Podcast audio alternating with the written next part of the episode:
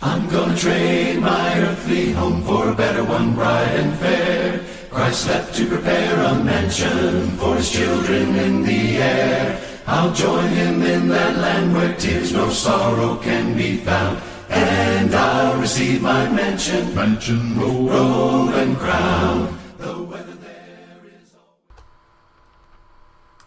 Good afternoon. It is no, it's still morning. I did it again. Hey, I'm a, I'm ahead of schedule. We'll, we'll look at it as a positive. Uh, it is Wednesday, February 14th, and for many uh, out there today, it is Valentine's Day. Um, so happy Valentine's Day to those who celebrate and uh, are going to enjoy some time with their special someone. Um, today, we're going to wrap up Matthew chapter 28 and spend some time with a special someone uh, and look at the uh, last uh, the last interaction that Jesus has with his disciples, uh, the last important teaching that he brings to them before he ascends up to heaven. Of course, as we continue through reading the New Testament, we're going to find as we get into the other gospel accounts, like we will tomorrow uh, in the gospel account of Mark, um, some different angles to the life of Christ. We'll hear some very similar teachings and encounters that, that, that Jesus has. Um, and we'll also be seeing these things from different perspectives as well. Um, other gospel accounts record much more information after Christ uh, is raised from the dead, um, whereas Matthew focuses again more because he is a he is writing to a uh, predominantly Jewish audience. Uh, he is focusing more on things that uh, are necessary for a Jewish a Jewish audience to hear, uh, and and he actually states something along those lines that we'll look at today. Um, as with our previous videos, uh, I want to al- always offer up um, the invitation for you to uh, share this video uh, with your friends and family on Facebook. Just click that share button and then uh, write out a little bit about what you learned from the study. Perhaps since this is the last chapter of Matthew, you could give a quick synopsis of, of what you've learned from the book of Matthew, something that you've applied uh, from the teaching that you've heard uh, from the from the gospel account of, of Matthew. Uh, also, if you want to catch up on previous lessons, if you haven't been able to, you can always go to our website, loveland.church, and you can catch up there, or you can catch up right here on our Facebook page. Just go to the video section. You can see all the previous lessons, uh, readings, and studies that we've gone through. All right, with that said, let's go ahead and jump into Matthew chapter 28. It is a much shorter chapter. Uh, there is, um, you know, some significant things obviously happening here. So this video today will probably be a little bit shorter, which is good to compensate for the 35-minute video that we had yesterday. Verse 1. Now after the Sabbath, toward the dawn of the first day of the week, Mary Magdalene and the other Mary went to see the tomb. And behold, there was a great earthquake, for an angel of the Lord descended from heaven and came and rolled back the stone and sat on it. His appearance was like lightning, and his clothing white as snow. And for fear of him, the guards trembled and became like dead men. They played possum, right? They just dropped down and acted dead. But the angel said to the women, Do not be afraid, for I know that you seek Jesus who was crucified. He is not here, for he is risen. Uh, as he said, Come, see the place where he lay. Then go quickly and tell his disciples that he is risen from the dead. And behold, he is going before you to Galilee. There you will see him. See, I have told you. So they departed quickly from the tomb, with fear and great joy, and ran to tell his disciples. And behold, Jesus met them and said, Greetings! And they came up and took hold of his feet and worshipped him. Then Jesus said to them, Do not be afraid. Go and tell my brothers to go to Galilee, and they will see me. So we start off here uh, right after, uh, obviously, again, there's no chapter, there's no verse separation in these uh, in the original text here.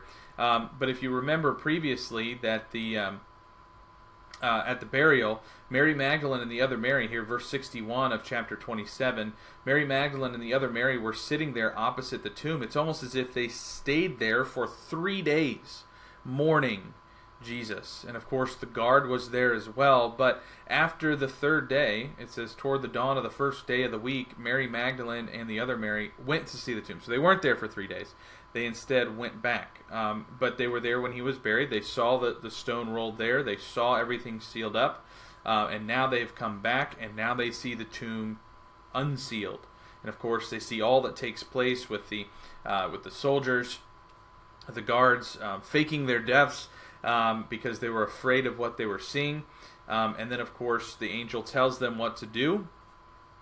The angel shows uh, Mary, the, the Marys, if you will, um, where Jesus had laid, and um, obviously he's no longer there. And so, as they're going to tell the disciples, Jesus meets them and uh, shows himself to them, uh, and they worship him. And again, he reiterates uh, what the angel had said to tell the disciples to go to Galilee, and Jesus will be there.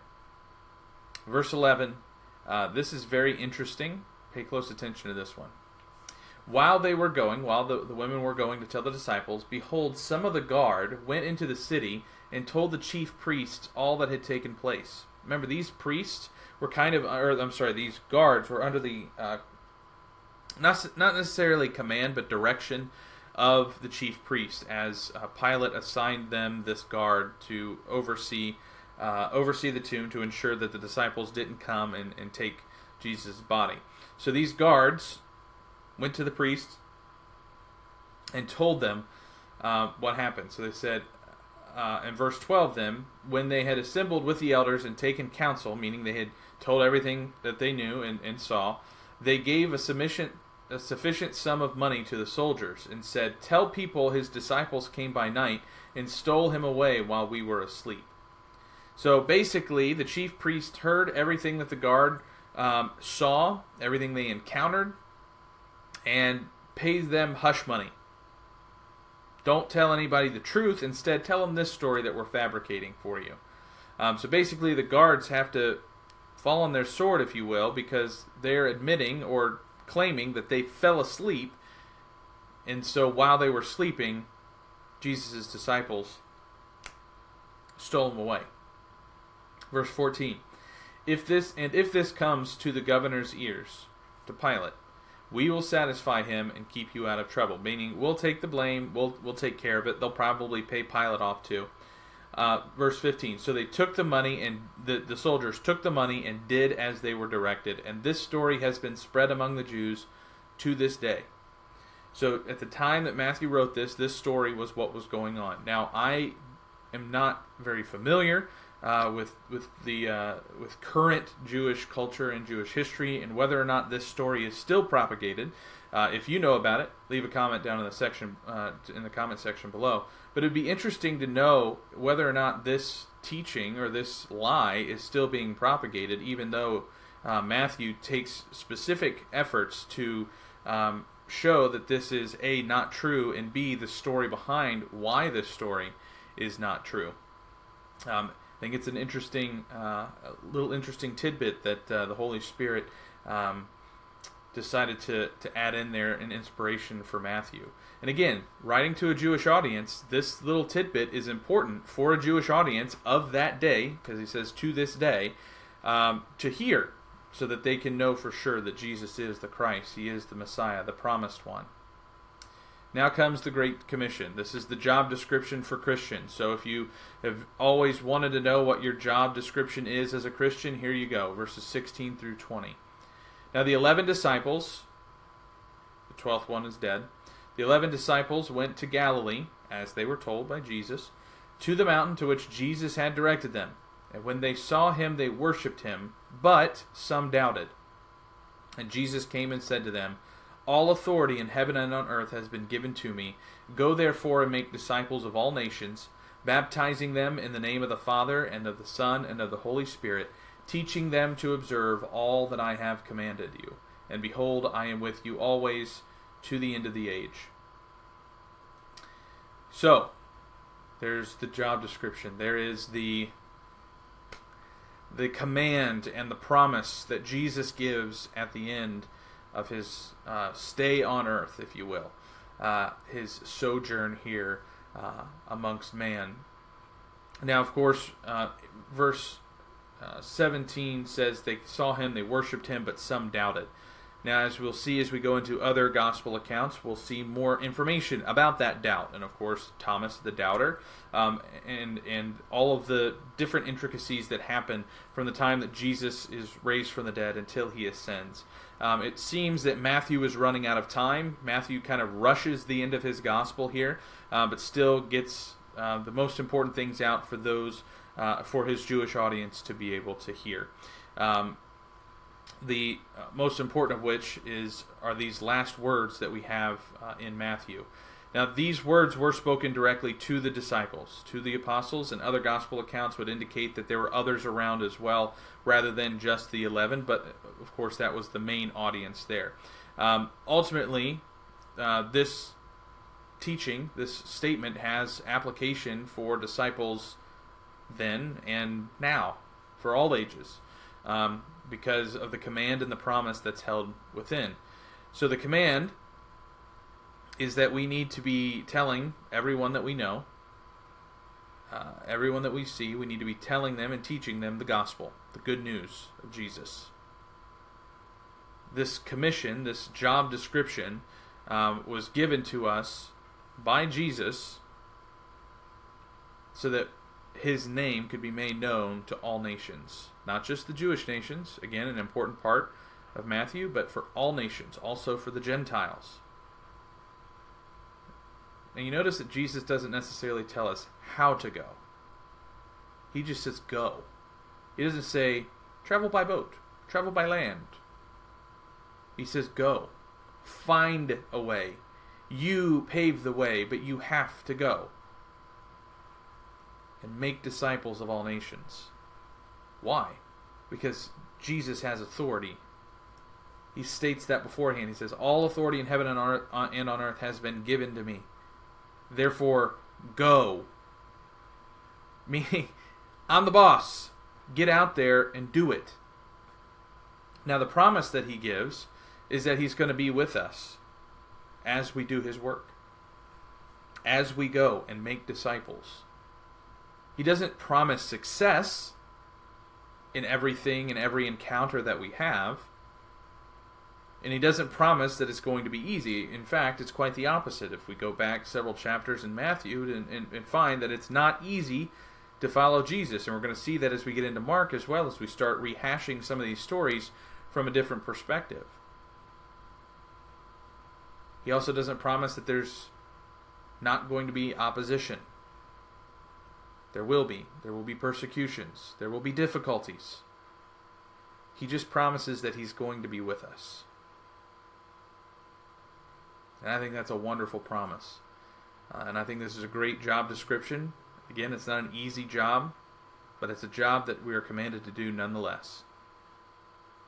So, how are you fulfilling the Great Commission? If you're a Christian and you're re- listening to this right now, how are you or have you fulfilled this great commission. And, and note that this is a active job. This is not go and make one person a disciple. It is a constant thing. It is an active participation that you need to be doing in terms of being a Christian, being a disciple of Christ. So maybe take today or the weekend. Take an opportunity, find the opportunities to reach out to someone and share the greatest news ever known to man. If you're a Christian and you've obeyed that great news, you've heard the great news, you've heard the gospel, and you have obeyed the commands therein, why wouldn't you want to share that with other people?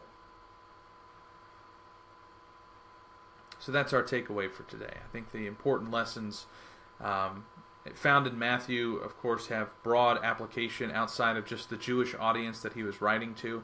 Uh, Matthew's uh, gospel account is a very important one, uh, as we mentioned throughout, because of the fulfilled prophecies that he points to and, and encourages us to understand. Um, and it helps us, even though we may not come from a Jewish background, as his audience does. Um, it does help us to look to the to the Old Testament and find those uh, prophecies. Um, and it's also an important reason why we need to study the Old Testament you know, the Old Testament was an essential part of the early church because that's the scriptures they had. They didn't have what we have now. They didn't have these gospel accounts. Uh, many of them, however, had letters from Paul, etc., but they didn't have this collection of all of these things that were written throughout centuries um, by multiple different author- authors, but ultimately authors who were eyewitnesses to what happened. That's why they have value, that's why they have relevance, and that's why they have accuracy. Um, so I hope you've enjoyed the study of Matthew. Uh, tomorrow we'll get into Mark uh, chapter 1, and we'll do a little introduction for Mark as well. And then Friday will be Mark chapter 2. I'm going to be going out of town, however, so those are going to be pre recorded, but they'll still come up. Um, they'll post on Facebook around noon on Thursday and Friday each day, respectively. Um, and uh, you'll be able to still watch and follow that study. And they'll also be pre uploaded to our website and be available. Um, probably by this afternoon or this evening uh, on on the podcast as well. So you may be able to jump ahead if you want to. Uh, either way, I hope you have a great rest of your day, and uh, I hope to uh, hope you can join us tomorrow for the study there on our Facebook page. If you have any questions, as always, you can always leave them in the comments section below, or you can reach out privately. Info at loveland.church is the email address you can reach out to. You can also send us a message here on Facebook if you want. Whatever is easiest for you, we want you to ask questions. We want to communicate with you, and of course, get you the answers that you need. Hope you have a great rest of your day. Be blessed.